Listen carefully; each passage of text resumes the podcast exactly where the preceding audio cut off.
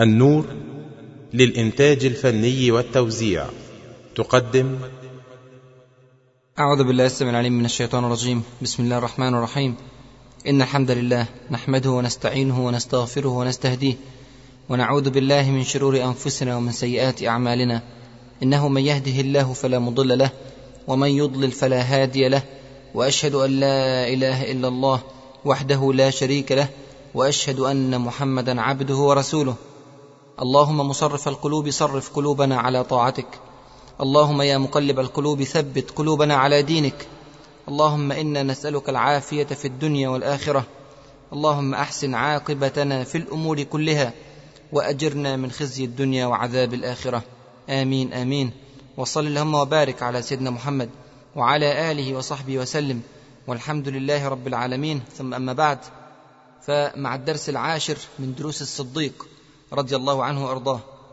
في الدرس السابق تحدثنا عن المبررات التي من أجلها أجمع الصحابة هذا الإجماع الفريد على اختيار الصديق خليفة للمسلمين.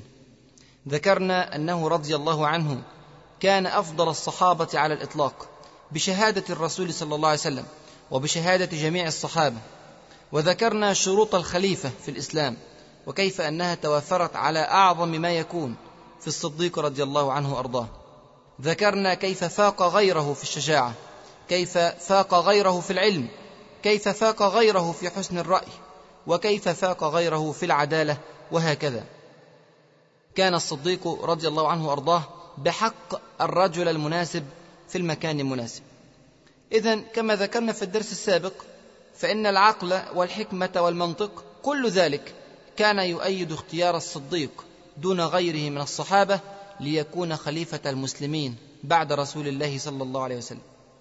وفوق كل ما سبق يا إخوة فوق كل ذلك فإنه كانت هناك رغبة حقيقية من رسول الله صلى الله عليه وسلم في استخلاف الصديق رضي الله عنه وأرضاه. ظهرت هذه الرغبة في أحاديث كثيرة وفي مواقف متعددة.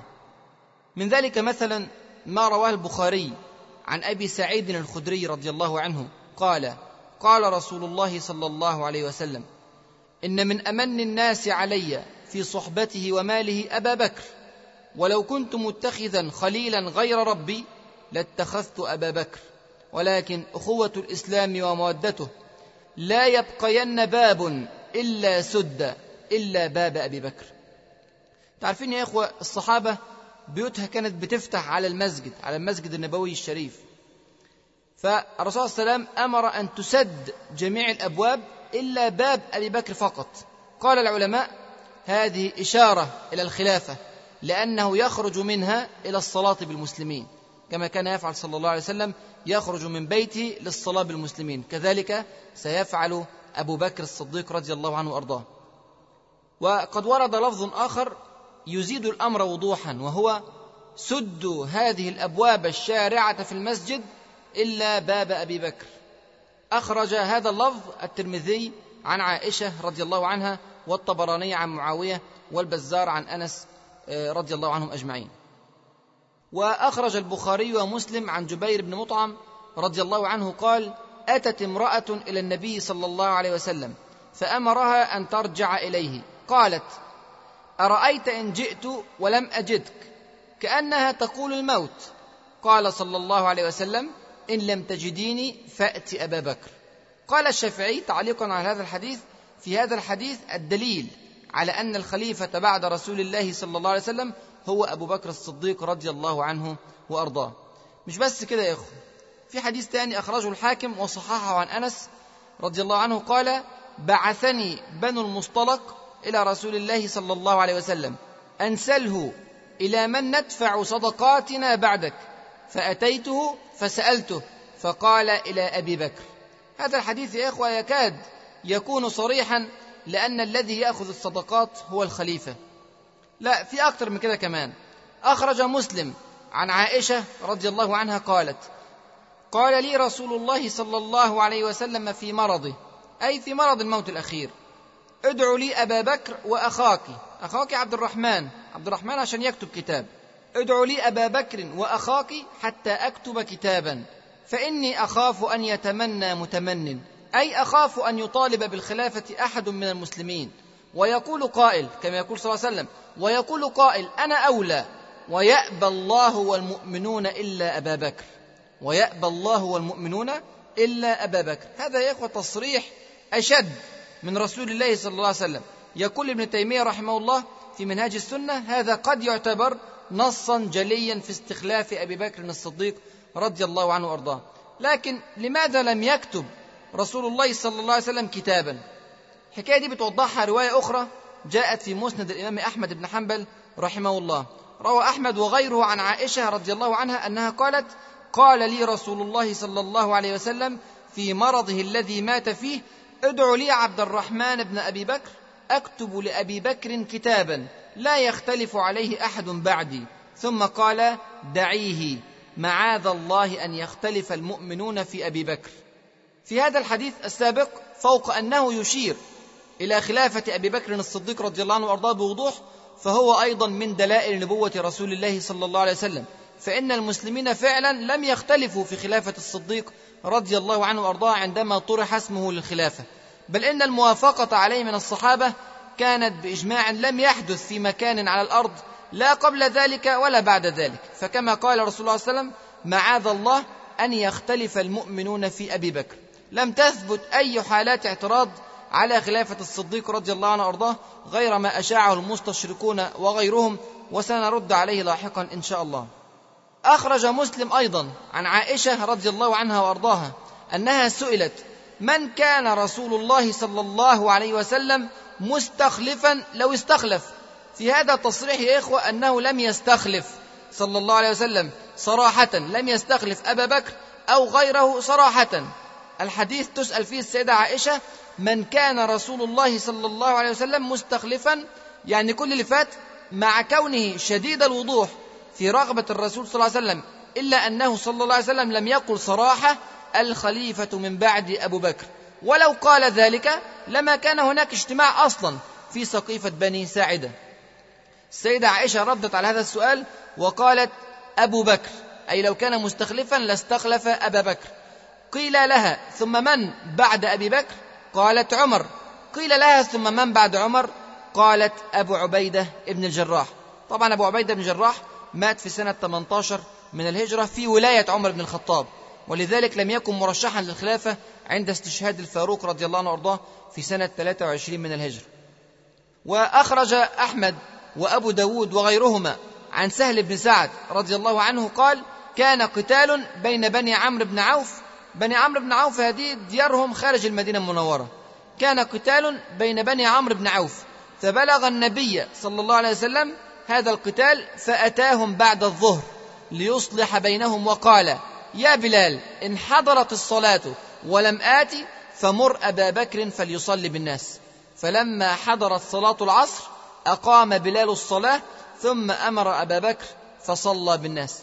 الحكاية دي يا إخوة لها تكملة في صحيح البخاري. روى البخاري عن سهل بن سعد رضي الله عنه وأرضاه. نفس الراوي الذي روى عنه الإمام أحمد بن حنبل.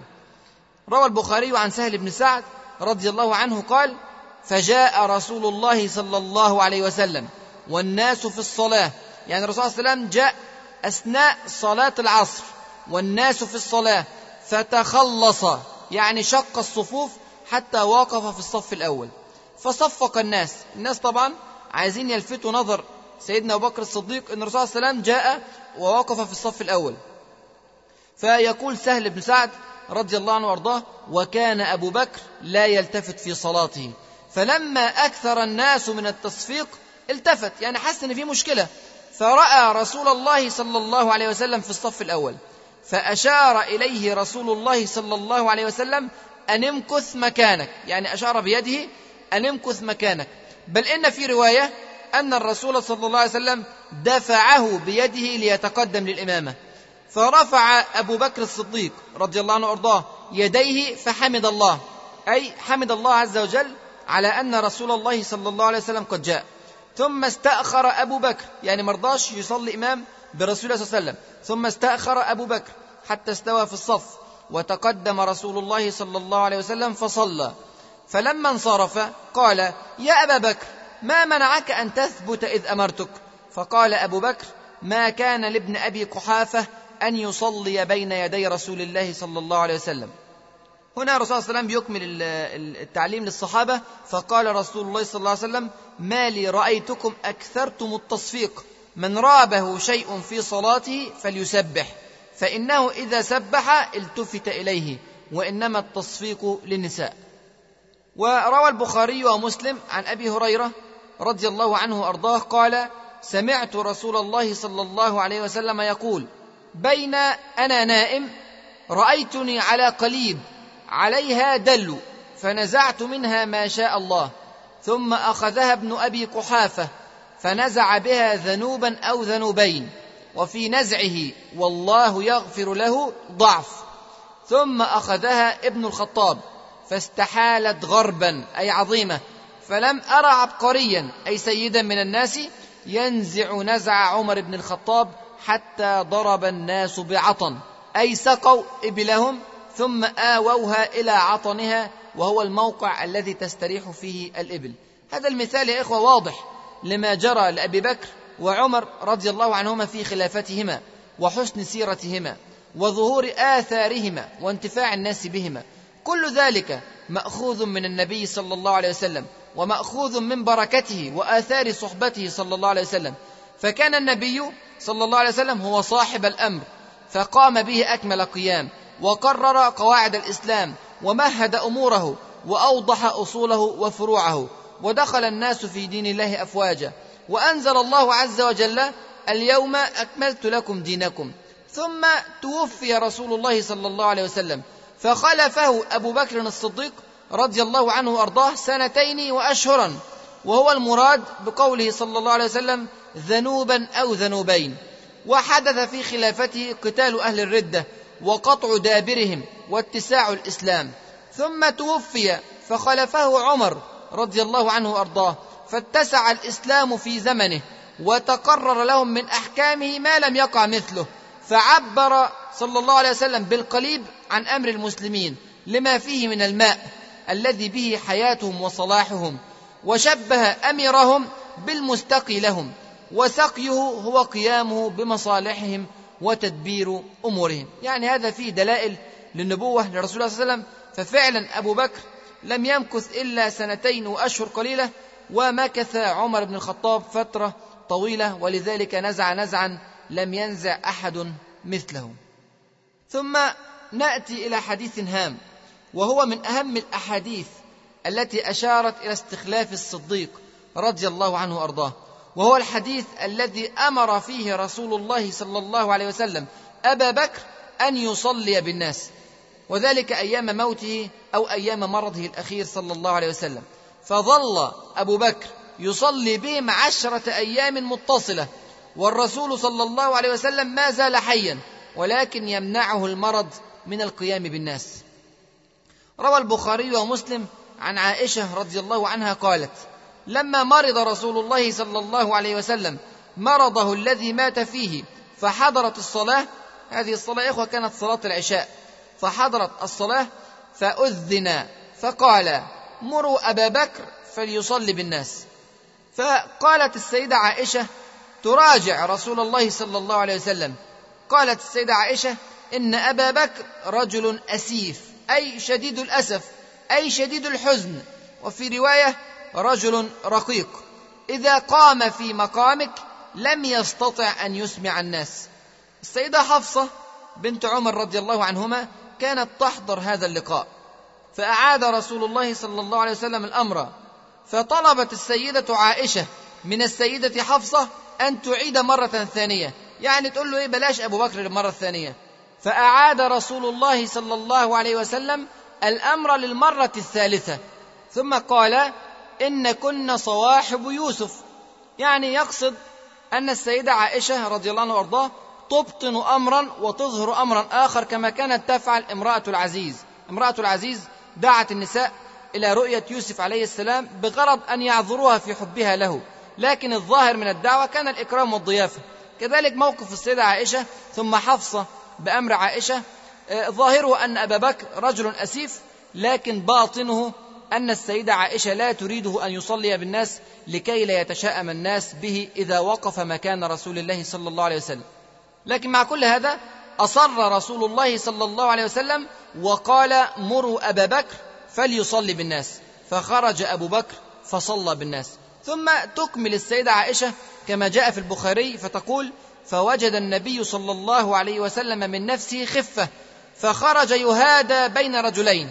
هذان الرجلان كما جاء في رواية أخرى هما العباس وعلي رضي الله عنهما.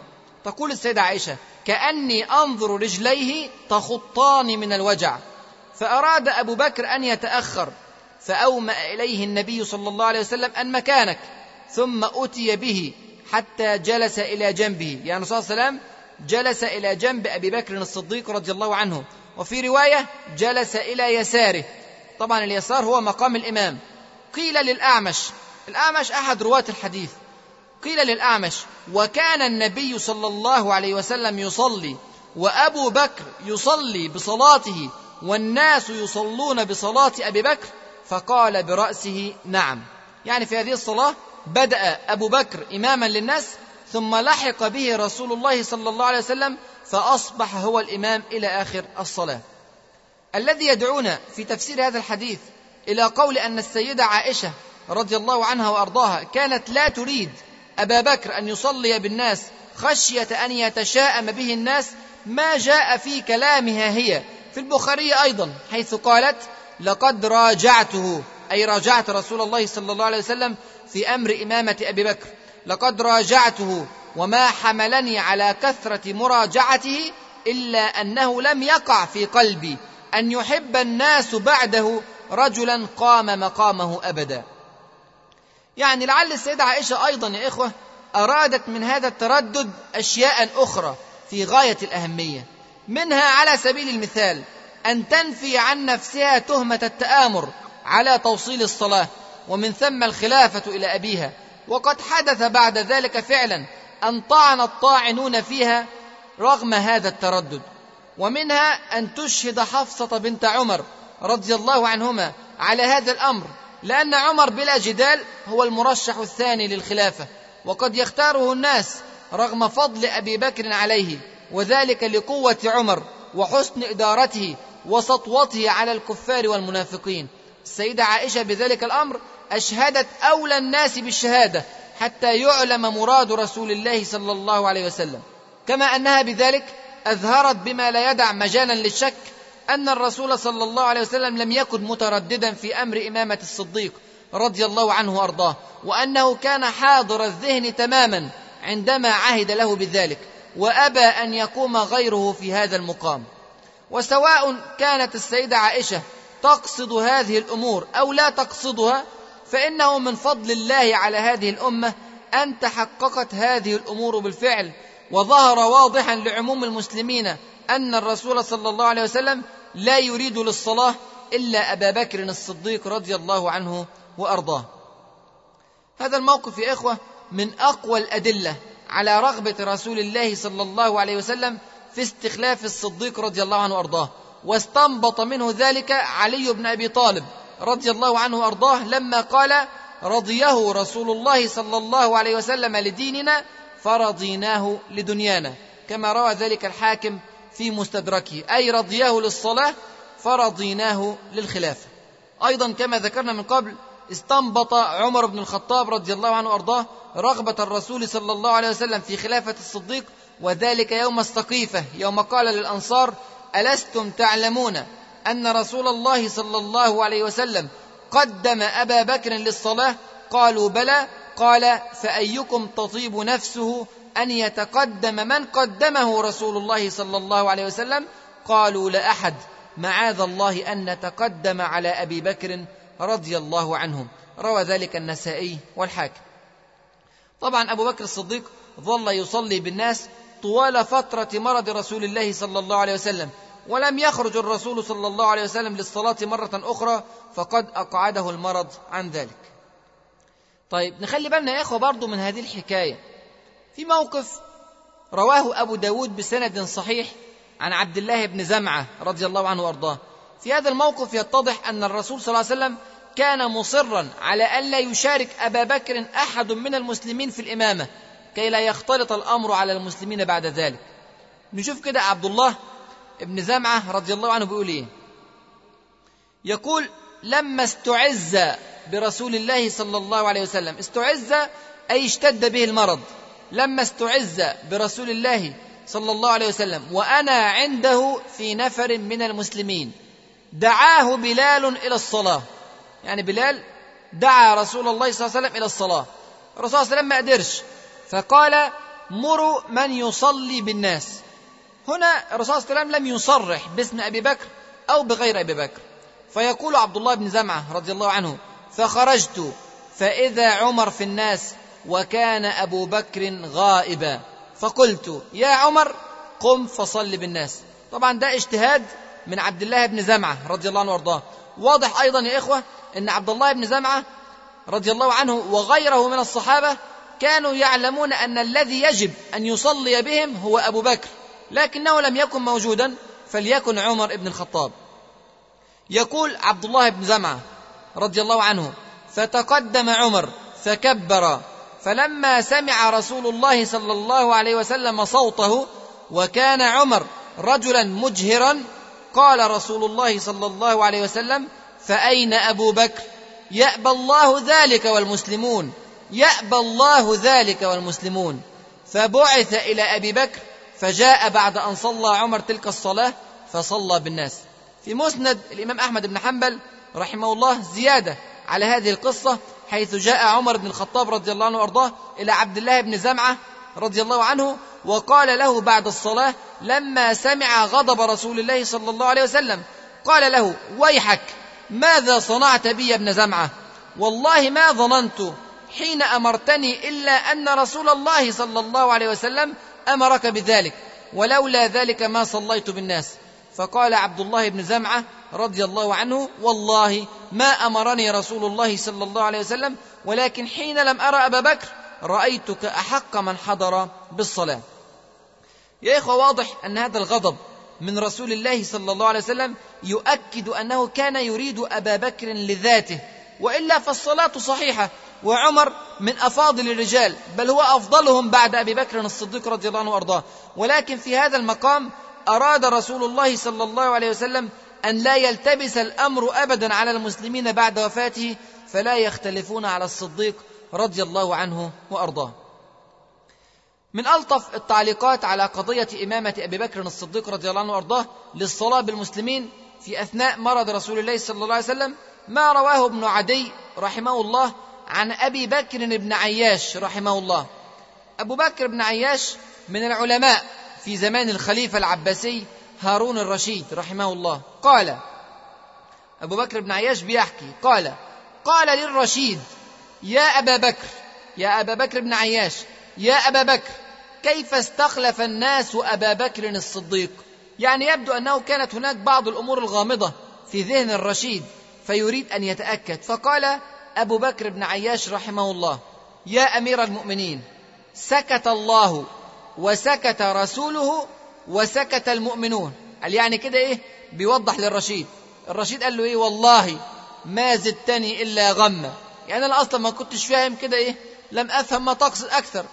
فقال أبو بكر بن عياش يا أمير المؤمنين مرض النبي صلى الله عليه وسلم ثمانية أيام فدخل عليه بلال.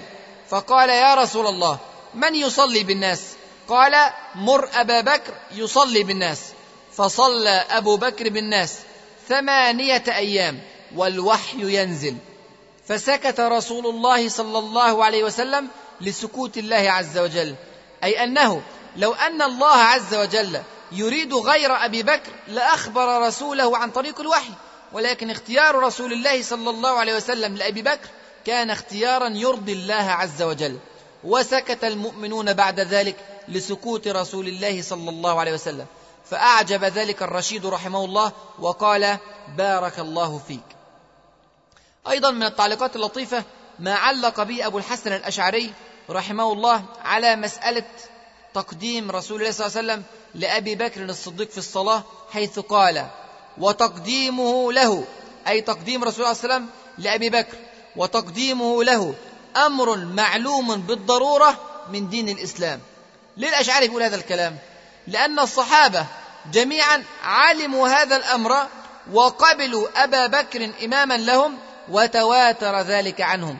ثم قال الأشعري رحمه الله وتقديمه له دليل على أنه أعلم الصحابة وأقرأهم لما ثبت في الحديث المتفق على صحته بين العلماء يؤم القوم أقرأهم لكتاب الله فإن كانوا في القراءة سواء فأعلمهم بالسنة فإن كانوا في السنة سواء فأقدمهم هجرة فإن كانوا في الهجرة سواء فأقدمهم سلما أي إسلاما. هذا لفظ الإمام مسلم عن أبي مسعود الأنصاري رضي الله عنه وأرضاه وفي رواية أخرى أكبرهم سنا بدلا من أقدمهم سلما. يعلق ابن كثير رحمه الله على كلام الأشعري رحمه الله بقوله وهذا الكلام من الأشعري رحمه الله مما ينبغي أن يكتب بماء الذهب سبحان الله. شوفوا يا إخوة كلام العلماء على غيرهم من العلماء. يقول هذا الكلام من الأشعري رحمه الله مما ينبغي أن يكتب بماء الذهب. ثم قد اجتمعت هذه الصفات كلها في الصديق رضي الله عنه وأرضاه. يعني اجتمعت فيه قراءة القرآن والعلم بالسنة والقدم في الهجرة والقدم في الإسلام والسن الكبير بين المرشحين للخلافة فرضي الله عن الصديق ورضي الله عن صحابة رسول الله صلى الله عليه وسلم أجمعين. تعالوا كده يا إخوة نشوف بعض التعليقات من الصحابة والعلماء. الحقيقة في بعض التعليقات اللطيفة على استخلاف الصديق رضي الله عنه وأرضاه.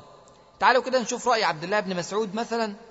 لكن الحقيقة قبل ما أقول رأيه أنا أقدم لعبد الله بن مسعود بحديث لرسول الله صلى الله عليه وسلم رواه الترمذي وحسنه وكذلك رواه الإمام أحمد بن حنبل وصححه الألباني. عن حذيفة رضي الله عنه قال كنا جلوسا عند النبي صلى الله عليه وسلم فقال إني لا أدري ما قدر بقائي فيكم.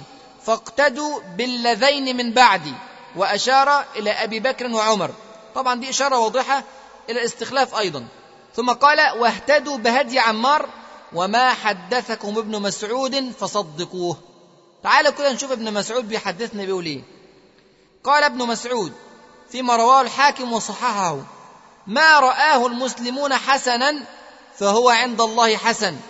يقصد اجتماع المسلمين الصالحين على أمر. إذا اجتمعوا على أمر ورأوه حسنا فهو عند الله حسن. وما رآه المسلمون الكلام من سيدنا عبد الله بن مسعود وما رآه المسلمون سيئا فهو عند الله سيء.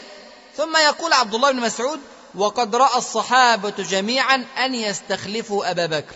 يعني استخلاف أبي بكر الصديق ليس فقط حسنا عند المسلمين بل هو حسن عند الله عز وجل كذلك.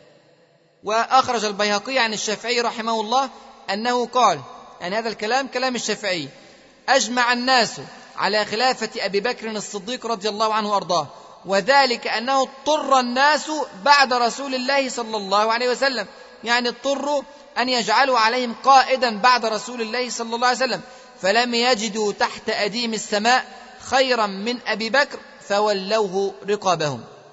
ويقول معاوية بن قره رحمه الله وهو من التابعين يقول ما كان أصحاب رسول الله صلى الله عليه وسلم يشكون أن أبا بكر خليفة رسول الله صلى الله عليه وسلم وما كانوا يسمونه إلا خليفة رسول الله صلى الله عليه وسلم وما كانوا يجتمعون على خطأ ولا ضلال.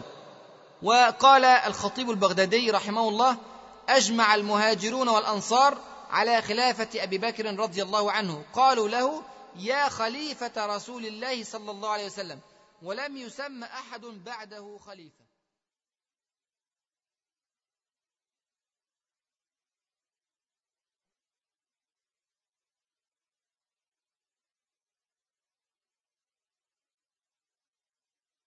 أجمع المهاجرون والأنصار على خلافة أبي بكر رضي الله عنه. قالوا له يا خليفة رسول الله صلى الله عليه وسلم ولم يسم أحد بعده خليفة. بل إن بعض العلماء يا إخوة استنبطوا من بعض آيات القرآن الكريم أحقية أبي بكر الصديق رضي الله عنه بالخلافة استنبطوا أن خلافته كانت خلافة حق من آيات القرآن الكريم. علق أبو بكر بن عياش رحمه الله. اللي إحنا كنا لسه بنقوله مع الرشيد من شوية. علق أبو بكر بن عياش رحمه الله على الآية الكريمة للفقراء المهاجرين الذين أخرجوا من ديارهم وأموالهم يبتغون فضلا من الله ورضوانا وينصرون الله ورسوله أولئك هم الصادقون. قال أبو بكر بن عياش رحمه الله من سماه الله صادقا ليس يكذب. المهاجرون سماهم الله عز وجل في كتاب الكريم بالصادقين والمهاجرون قالوا يا خليفة رسول الله صلى الله عليه وسلم فهو خليفته حقا لا يكذبون. علق ابن كثير رحمه الله على هذا الاستنباط فقال هذا استنباط حسن. وقال الإمام الرازي رحمه الله في تفسيره للفاتحة إن قوله عز وجل اهدنا الصراط المستقيم صراط الذين أنعمت عليهم غير المغضوب عليهم ولا الضالين فيه إشارة إلى اتباع الصديق رضي الله عنه وأرضاه ومن ثم استخلافه سبحان الله جاب الكلام ده منين؟ قال إن الله يأمرنا أن نطلب الهداية إلى طريق الذين أنعم الله عليهم. طيب هم مين الذين أنعم الله عليهم؟ فسرها ربنا في سورة النساء يقول فأولئك مع الذين أنعم الله عليهم من النبيين والصديقين والشهداء والصالحين. هذه هي الأنواع التي أنعم الله عليها. والتي أمرنا بطلب الهداية إلى طريقها. ولم يعد هناك أنبياء بعد رسول الله صلى الله عليه وسلم. فلزم أن نكون مع الصديقين. ويقول الرازي أنه لا شك أن الصديق رضي الله عنه وأرضاه هو رأس الصديقين ورئيسهم. ومن ثم فإننا أمرنا أن نتبعه بعد رسول الله صلى الله عليه وسلم. يعني أتمنى أكون واضحة في أذهانكم هذا التفسير. وقال الحسن البصري رحمه الله فيما رواه البيهقي في قوله تعالى يا أيها الذين آمنوا من يرتد منكم عن دينه فسوف يأتي الله بقوم يحبهم ويحبونه. أذلة على المؤمنين أعزة على الكافرين يجاهدون في سبيل الله ولا يخافون لومة لائم. قال الحسن البصري هو والله أبو بكر وأصحابه. لما ارتدت العرب جاهدهم أبو بكر وأصحابه حتى ردوهم إلى الإسلام. وقال قتادة تعليقا على نفس الآية كنا نتحدث أن هذه الآية نزلت في أبي بكر وأصحابه. فهذه يا إخوة مجموعة من الأحاديث والآيات وهناك والله يا إخوة غيرها من الأحاديث التي أعرضت عنها يعني إما لضيق الوقت أو لتكرار المعنى أو لضعف السند يعني كل هذه الأحاديث والآيات كما رأيتم تشير إما من قريب أو من بعيد إلى رغبة رسول الله صلى الله عليه وسلم في استخلاف الصديق رضي الله عنه وأرضاه. انقسم العلماء في رأيهم حول هذه الآيات وحول هذه الأحاديث إلى فريقين. يعني الحقيقة الفريقين ليس بينهما خلاف كبير. الكل يتفق أن الرسول صلى الله عليه وسلم كان يرغب في خلافة الصديق رضي الله عنه وأرضاه. ولكن الخلاف بينهما في هل كان ذلك بالنص الجلي الصريح أم بالنص الخفي والإشارة؟ يعني بعض العلماء زي ابن حزم الظاهري رحمه الله قال إن الرسول صلى الله عليه وسلم استخلف أبا بكر بالنص الصريح الجلي واستشهدوا بأحاديث مثل حديث المرأة التي قال لها رسول الله صلى الله عليه وسلم إن لم تجديني فات أبا بكر وبقوله صلى الله عليه وسلم لعائشة ادعوا لي أبا بكر وأخاك حتى أكتب كتابا فإني أخاف أن يتمنى متمن ويقول قائل أنا أولى ويأبى الله والمؤمنون إلا أبا بكر وبحديث الرؤيا التي على القليب ورؤيا الأنبياء حق وغير ذلك من الأحاديث. أما الطائفة الأخرى من العلماء فقالت إن استخلاف الرسول صلى الله عليه وسلم لأبي بكر الصديق كان بالإشارة والنص الخفي وليس التصريح. ينسب هذا القول على سبيل المثال إلى الحسن البصري وأحمد بن حنبل وابن تيمية وطائفة كبيرة من أهل الحديث. وهذا يا إخوة هو الرأي الغالب. رسول الله صلى الله عليه وسلم كان من الممكن أن يصرح فيقول إذا أنا مت فليكن أبو بكر من بعدي. هكذا بوضوح. والأمر يا إخوة ليس امرا ثانويا في حياة المسلمين حتى يتعمد رسول الله صلى الله عليه وسلم الحديث بهذا الأسلوب غير المباشر. اذا كانت هناك حكمة نبوية من أن الرسول صلى الله عليه وسلم لم يصرح بالاستخلاف وترك الأمر لمجرد الإشارة. وكان هناك رضا من الله عز وجل على هذا التلميح دون التصريح لأن كل أمور الرسول صلى الله عليه وسلم كانت عن طريق الوحي فكيف بهذا الأمر الخطير؟ يؤكد على هذا المعنى من أن الرسول صلى الله عليه وسلم لم يستخلف تصريحا ما جاء في كلام عمر بن الخطاب رضي الله عنه وأرضاه عند وفاته فيما رواه البخاري عن عبد الله بن عمر رضي الله عنهما حيث قال عمر إن أستخلف فقد استخلف من هو خير مني يعني أبا بكر. وإلا أستخلف فلم يستخلف من هو خير مني. يعني رسول الله صلى الله عليه وسلم يعني الرسول صلى الله عليه وسلم في رأي سيدنا عمر لم يستخلف. ويؤكد على هذا أيضا ما رواه البخاري ومسلم عن السيدة عائشة رضي الله عنها وأرضاها. الحديث اللي إحنا لسه من شوية كنا بنقوله في أنها سئلت من كان رسول الله صلى الله عليه وسلم مستخلفا لو استخلف؟ فطبعا ده واضح أنه لم يستخلف في هذا الحديث. فقالت أبو بكر إلى آخر الحديث. فإذا كان الحق أنه صلى الله عليه وسلم لم يستخلف تصريحا فلماذا لم يصرح صلى الله عليه وسلم بالاستخلاف واكتفى بالإشارة فقط؟ لماذا لم يأمر الرسول صلى الله عليه وسلم المسلمين امرا مباشرا بتعيين أبي بكر خليفة؟ ما هي الحكمة في ترك المسلمين دون تصريح باسم الخليفة؟ طبعا يا إخوة الحكمة الإلهية الكاملة وراء هذا الحدث لا يعلمها إلا الله عز وجل. ولكننا نجتهد في فهم هذا الموقف يعني وفق المعطيات التي معنا.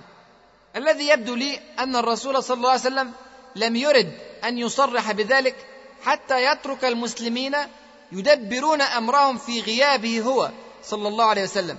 المسلمون يا إخوة بعد هذه اللحظة التي فارق فيها رسول الله صلى الله عليه وسلم الحياة سيكون عليهم أن يديروا شؤونهم بأنفسهم. لا يتلقون وحيا وليس لهم عصمة. ماذا يحدث لو اختار لهم رسول الله صلى الله عليه وسلم الخليفة الآن بوضوح؟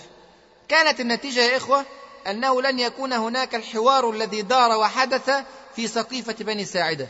طيب هي إيه فائدة هذا الحوار؟ لقد تعلم المسلمون يا إخوة في هذا الوقت المبكر وعلموا المسلمين من بعدهم كيف يتم اختيار الخليفة وكيف يكون أسلوب الحوار. في مثل هذه المواقف. وكيف يمكن قبول وجهات النظر المختلفة؟ ما هي الحدود التي لا ينبغي تجاوزها وهي حدود الشرع؟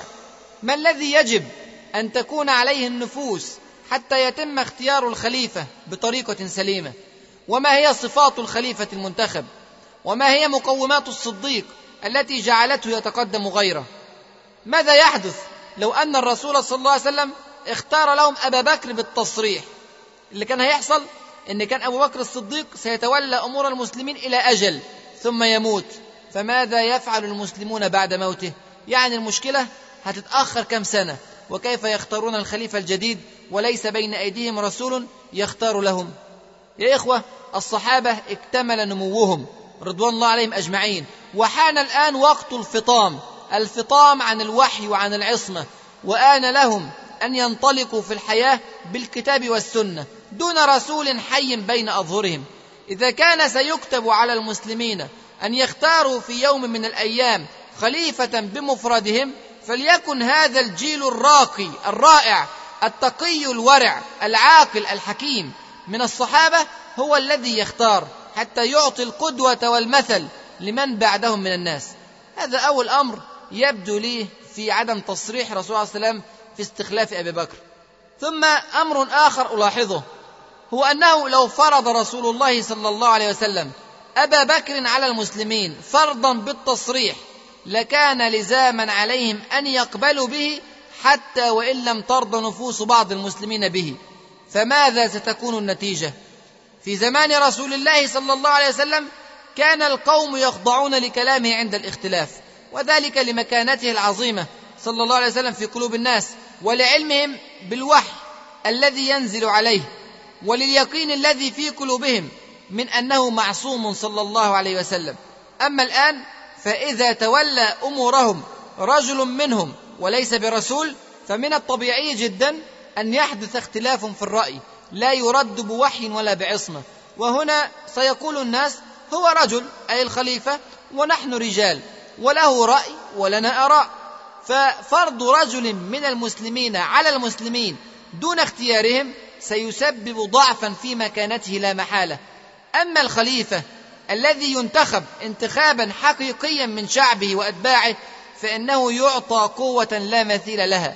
الجميع يرضى به والجميع يستمع لرأيه بل والجميع سيبحث عن المبررات لأفعاله وسيفترض فيه حسن النوايا عند اختلاف الآراء والتباس الأمور. بل وقد يفتديه الجميع بأرواحهم وكيف لا؟ وهم الذين أتوا به حقيقة إلى هذا المكان. اذا يا إخوة الانتخاب الحقيقي الذي قام به المسلمون لأبي بكر الصديق أعطى له قوة حقيقية وقدرة واضحة على إدارة أمور البلاد وأعطى له شرعية ما كانت لتكسر لحدث طارئ أو ظرف عابر مهما تعاظم هذا الحدث ومهما تغير هذا الظرف. إحنا طبعا شفنا هذا الأمر في حياة الصديق أكثر من مرة.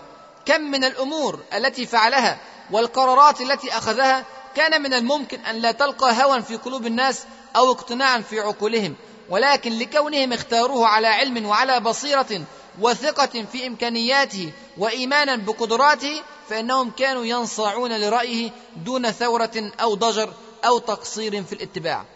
الأمر الثالث الهام في كون رسول الله صلى الله عليه وسلم لم يفرض أبا بكر فرضا على الأمة أنه صلى الله عليه وسلم يريد أن يرسي قاعدة الانتخاب بين المسلمين.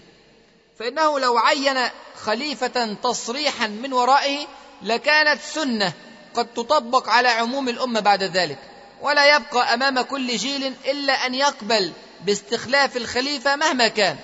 ورسول الله صلى الله عليه وسلم يعلم أن هذا الجيل الذي معه هو خير القرون وأنه سيأتي أجيال كثيرة أقل منه في القدر والكفاءة. فإن جعل الأمر في يد رجل واحد يستخلف رجلا آخر لدخلت عوامل الهوى وعوامل الجهل وعوامل عدم الدراية في الاختيار ولدفعت الأمة بكاملها الثمن. فهو صلى الله عليه وسلم بعدم استخلافه على العكس من ذلك قد أرسى سنة أن يجتمع المسلمون ويختارون من بينهم من يصلح لهذا الأمر. وقد يقول قائل إن أبا بكر رضي الله عنه وأرضاه قد استخلف عمر بن الخطاب رضي الله عنه دون انتخاب. فالرد على ذلك أنه لن يوجد في أجيال المسلمين من هو في قدر عمر بن الخطاب رضي الله عنه وأن أبا بكر الصديق رضي الله عنه وأرضاه قد استشار كبار الصحابة في ذلك الأمر. ولم يكن هناك من تقطع إليه الأعناق بعد أبي بكر مثل عمر بن الخطاب رضي الله عنه كما أنه كانت هناك رغبة واضحة من رسول الله صلى الله عليه وسلم في أن يكون عمر بعد أبي بكر في الخلافة. فما أكثر الأحاديث التي رتبت الخليفتين العظيمين بهذا الترتيب وليس المجال هنا لذكرها وإن كنا قد مررنا على كثير منها قبل ذلك. ثم يا إخوة لم تصح خلافة عمر إلا بعد أن بايعه الناس بعد وفاة الصديق. ولو لم يبايعه الناس لوجب اختيار خليفة آخر يرضى عنه الناس. ثم مرت الأيام وقربت منية عمر بن الخطاب رضي الله عنه وأرضاه فقرر أن يجعل الأمر بالانتخاب بين المسلمين. وما أراد أن يستخلف مع علم الجميع أن عثمان بن عفان رضي الله عنه أفضل الصحابة بعد العملاقين الكبيرين أبي بكر وعمر. ومع ورود أحاديث كثيرة ترتب عثمان بعد أبي بكر وعمر مباشرة. ومع كون عثمان يزن أمة المسلمين إذا خلا منها رسول الله صلى الله عليه وسلم وأبو بكر وعمر. مع كل هذا إلا أن عمر بن الخطاب رضي الله عنه أراد أن يرسي قاعدة الانتخاب. وكان يعلم أن الأمر سيؤول إلى عثمان بن عفان رضي الله عنه لعظم قدره بين الصحابة. وبالفعل هذا ما حدث. وعندما مر عبد الرحمن بن عوف رضي الله عنه على كل أهل المدينة يرى من يختارون عثمان أم علي بعد انسحاب بقية السته المرشحين للخلافة وجد اجماعا من عامة المسلمين إلا قليل القليل على اختيار عثمان بن عفان رضي الله عنه خليفة للمسلمين. المهم أن القاعدة أرسيت وعلمت بذلك طرق اختيار الخليفة في الإسلام فإما عن طريق الانتخاب وهذا أفضل وإما عن طريق الاستخلاف وهذا جائز ولكن لا يكتمل إلا بموافقة الناس. ولو استخلف رسول الله صلى الله عليه وسلم أبا بكر تصريحا لما كانت هناك فرصة أصلا لفكرة الانتخاب. ومع ذلك يا إخوة فإن رسول الله صلى الله عليه وسلم من رحمته بالأمة فهو يريد لها ما يصلح شأنها وبالذات بعد مصيبة وفاته صلى الله عليه وسلم. وهو يعلم أن خير الأمة سيكون في استخلاف الصديق رضي الله عنه وأرضاه. فأراد رسول الله صلى الله عليه وسلم أن يقوم بأمر وسط يمزج فيه بين الاستخلاف وعدم الاستخلاف ويقدم امرا يشبه الاقتراح وليس الفرض وبذلك ترسى قاعدة الانتخاب وفي نفس الوقت ينتخب من أراد رسول الله صلى الله عليه وسلم. وفي هذا حكمة متناهية وصدق الله العظيم إذ يقول وما ينطق عن الهوى إن هو إلا وحي يوحى قام الرسول صلى الله عليه وسلم بثلاث خطوات رئيسية لضمان هذا الاستخلاف دون تصريح. اولا قال الأئمة في قريش وبذلك ضيق إلى حد كبير قاعدة الانتخاب وعلم رسول الله صلى الله عليه وسلم أنه لو كان الأمر في قريش فهو في أغلب الظن سيؤول إلى أبي بكر الصديق رضي الله عنه وأرضاه لمكانته المعروفة في قريش. ثانيا أراد التأكيد على استثناء الأنصار لأنه قد يخطر ببالهم كما ذكرنا من قبل أنهم أصحاب البلد والذين نصروا الدين وأقاموا الدولة فيجب في رأيهم أن يكون الخليفة منهم فأراد أن يؤكد على استثنائهم ولكن بإسلوب حكيم لا يجرح شعورهم ولا يقلل من قيمتهم فإذا به في حكمة رائعة يوصي الناس بالأنصار. ولو كان الأنصار خلفاء ما احتاجوا وصاية ولكنه يشير إلى أن الخلافة لن تكون فيهم فيجب على والي الأمر أن يستوصي بالأنصار خيرا. وأكثر صلى الله عليه وسلم من مثل هذه الأحاديث وبالذات عندما قربت منيته صلى الله عليه وسلم وكان في مرض الموت حتى يؤكد على هذه الحقيقة.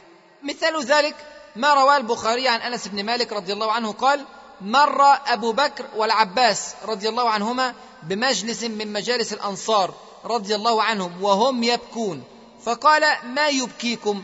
قالوا ذكرنا مجلس النبي صلى الله عليه وسلم منا طبعا ده كان في مرض الرسول صلى الله عليه وسلم الأخير والأنصار يبكون لإحساسهم أنهم سيفارقون رسول الله صلى الله عليه وسلم.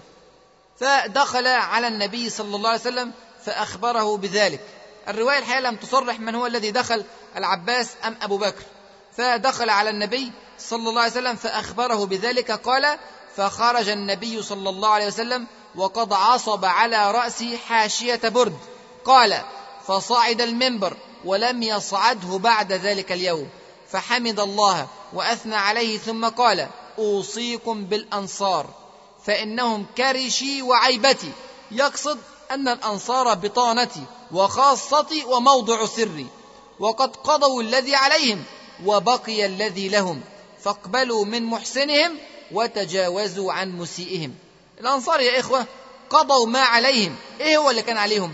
هو ما كان عليهم في بيعة العقبة الثانية كما يقول ابن حجر في فتح الباري وهو إيواء رسول الله صلى الله عليه وسلم ونصرته وبقي الذي لهم وهو الجنة. فما هي إلا أيام قليلة في الدنيا ويلحقون برسول الله صلى الله عليه وسلم في الجنة.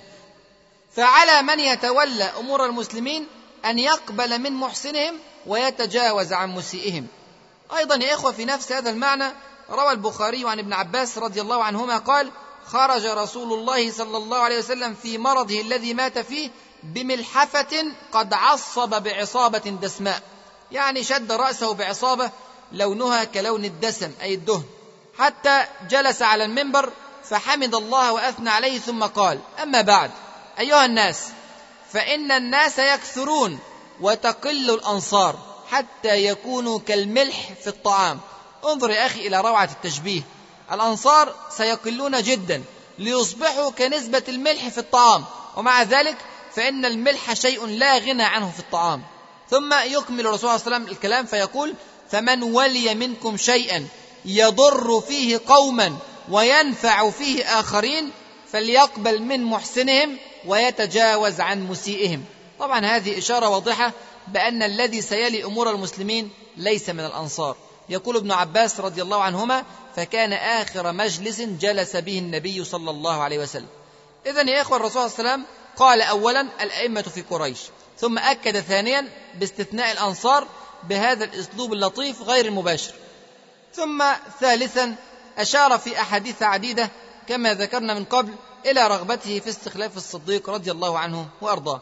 وبذلك مهد الطريق للمسلمين ليختاروا عن طريق الانتخاب أبا بكر الصديق رضي الله عنه وأرضاه.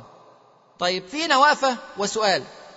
هل كانت كل هذه الإشارات والمواقف والأحاديث من رسول الله صلى الله عليه وسلم فقط لحفظ حق الصديق رضي الله عنه وأرضاه في الخلافة أم إن مصلحة المسلمين الفعلية تقتضي في المقام الأول أن يكون الصديق هو الخليفة؟ هيا يا إخوة الإجابة على هذا الأمر أن الأمرين معا كانا مقصودين. الأمر الأول هذا حق الصديق رضي الله عنه وأرضاه لفضله ومكانته وقدراته وكفاءاته ولا يجب أن يولى غيره في وجوده. الأمر الثاني الهام جدا أن مصلحة المسلمين الفعلية كانت في استخلاف الصديق رضي الله عنه وأرضاه دون غيره من الناس. ليه يا إخوة؟ كان اختيار الصديق خليفة بعد رسول الله صلى الله عليه وسلم رحمة بالأمة ومصلحة كبرى لها. وذلك لأسباب عديدة أذكر منها ثلاثة. أولا تحتاج الأمة أن تسير في نظام هو أشبه ما يكون بحياة رسول الله صلى الله عليه وسلم. التغيير في نسق الحياة والإدارة والمعاملة قد يؤدي بالأمة إلى هاوية خطيرة. فحتى إن كان الشرع يسمح بآراء متعددة في قضية معينة فإن الانتقال من حياة معينة إلى حياة مختلفة يسبب الاضطراب عند الناس والتخبط وعدم توقع خطوات المستقبل. الصديق رضي الله عنه وارضاه لطول صحبته لرسول الله صلى الله عليه وسلم ولقدم العشرة من أول ما نزلت الرسالة على الرسول صلى الله عليه وسلم ومرورا بفترة مكة والهجرة وكل المشاهد والغزوات في المدينة لأجل كل هذا كان يعرف كل دقائق حياة رسول الله صلى الله عليه وسلم وكان كثير الدخول عليه في بيته وبالذات وابنته السيدة عائشة رضي الله عنها هي إحدى زوجات رسول الله صلى الله عليه وسلم. وكان حب الرسول صلى الله عليه وسلم سببا في كثرة اللقاءات بينهما حتى إنه كثيرا ما كان يذهب لرسول الله صلى الله عليه وسلم بعد العشاء ليتبادل الرأي والمشورة في أمور كثيرة. هذا الاختلاط الكبير يا إخوة برسول الله صلى الله عليه وسلم أطلع الصديق رضي الله عنه وأرضاه على أمور كثيرة ما اطلع عليها غيره. ولذلك فقد كان يعلم ما لا يعلمه كثير من الصحابة الأجلاء. فوق هذا الاطلاع على حياة الرسول صلى الله عليه وسلم فإن الصديق قد تميز برغبة شديدة في اتباع خطوات رسول الله صلى الله عليه وسلم واقتفاء آثاره قدر الوسع. وإحنا طبعا اتكلمنا في درس كامل عن اتباع الصديق رضي الله عنه وأرضاه لخطوات رسول الله صلى الله عليه وسلم. اذا الصديق امتلك الرغبة في الاتباع وامتلك العلم الذي يؤيد هذه الرغبة. ومن ثم كانت حياته رضي الله عنه وارضاه تطبيقا كاملا لما أراده الرسول صلى الله عليه وسلم. ولا شك أن هذا كان رحمة بالأمة. الأمر الثاني كان اختيار الصديق رضي الله عنه وارضاه خليفة للأمة في مصلحة كبيرة أخرى. وهي أن الأمة قد خرجت من مصيبة هائلة وكارثة مروعة وهي مصيبة وفاة رسول الله صلى الله عليه وسلم وكارثة انقطاع الوحي. تحتاج الأمة في هذه المصيبة إلى الرحمة لا الشدة وإلى الرفق لا العنف. ومن أرحم بالأمة بعد رسولها صلى الله عليه وسلم من الصديق رضي الله عنه وأرضاه. لا نقول نحن ذلك بل قاله الرسول صلى الله عليه وسلم. روى الإمام أحمد والترمذي وأبو يعلى عن أنس بن مالك رضي الله عنه قال قال رسول الله صلى الله عليه وسلم أرحم أمتي بأمتي أبو بكر. فرحمة الله عز وجل بهذه الأمة اقتضت أن يتولى أمورها أرحمها وهو الصديق رضي الله عنه وأرضاه. الأمر الثالث كانت مصلحة المسلمين تقتضي أيضا أن يتولى أمورها أشد الناس ثباتا وأرسخهم قدما. من المؤكد أن الدولة ستواجه اهوالا عظاما وتحديات جسيمة. من المؤكد أن كثيرا من التجمعات والأفراد سيطمعون في الأمة الإسلامية بعد وفاة رسولها صلى الله عليه وسلم. من يقود السفينة في الأمواج المتلاطمة؟ من أشد الصحابة ثباتا وعزيمة؟ من أكثرهم يقينا في وعد الله بالنصر؟ من أعظم الصحابة غيرة على الدين؟ إنه الصديق ولا شك في ذلك. ظهر ثباته من أول يوم مات فيه رسول الله صلى الله عليه وسلم.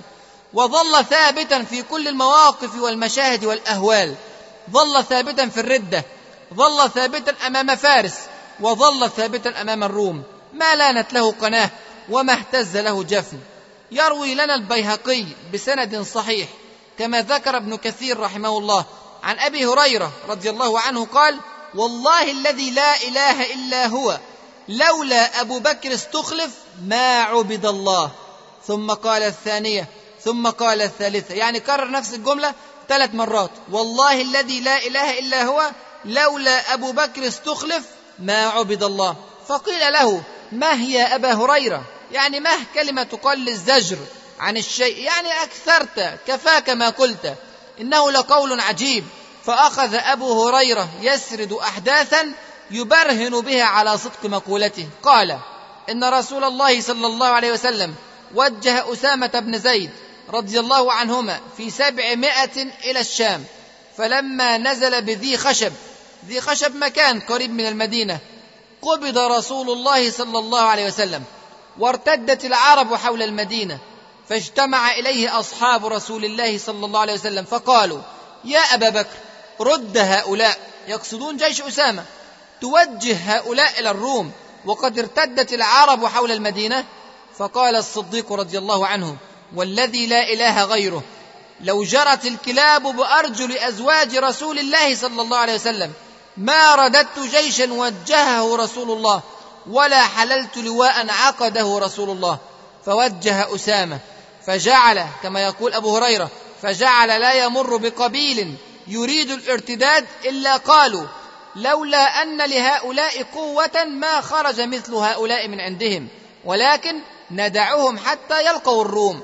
فلقوا الروم فهزموهم وقتلوهم ورجعوا سالمين فثبتوا على الإسلام. إذا ثبات الصديق رضي الله عنه وأرضاه كان رحمة من الله بالأمة فاستمرت دعوة الإسلام وتوطدت أركان الدولة واحتفظت أمة الإسلام بمكانتها وهيبتها. لكل ما سبق يا إخوة نستطيع القول بأن اختيار الصديق رضي الله عنه وأرضاه كخليفة للمسلمين كان اختيارا عادلا موفقا صحيحا بل رحيما بالأمة. كان ذلك لأنه أفضل الصحابة مطلقا.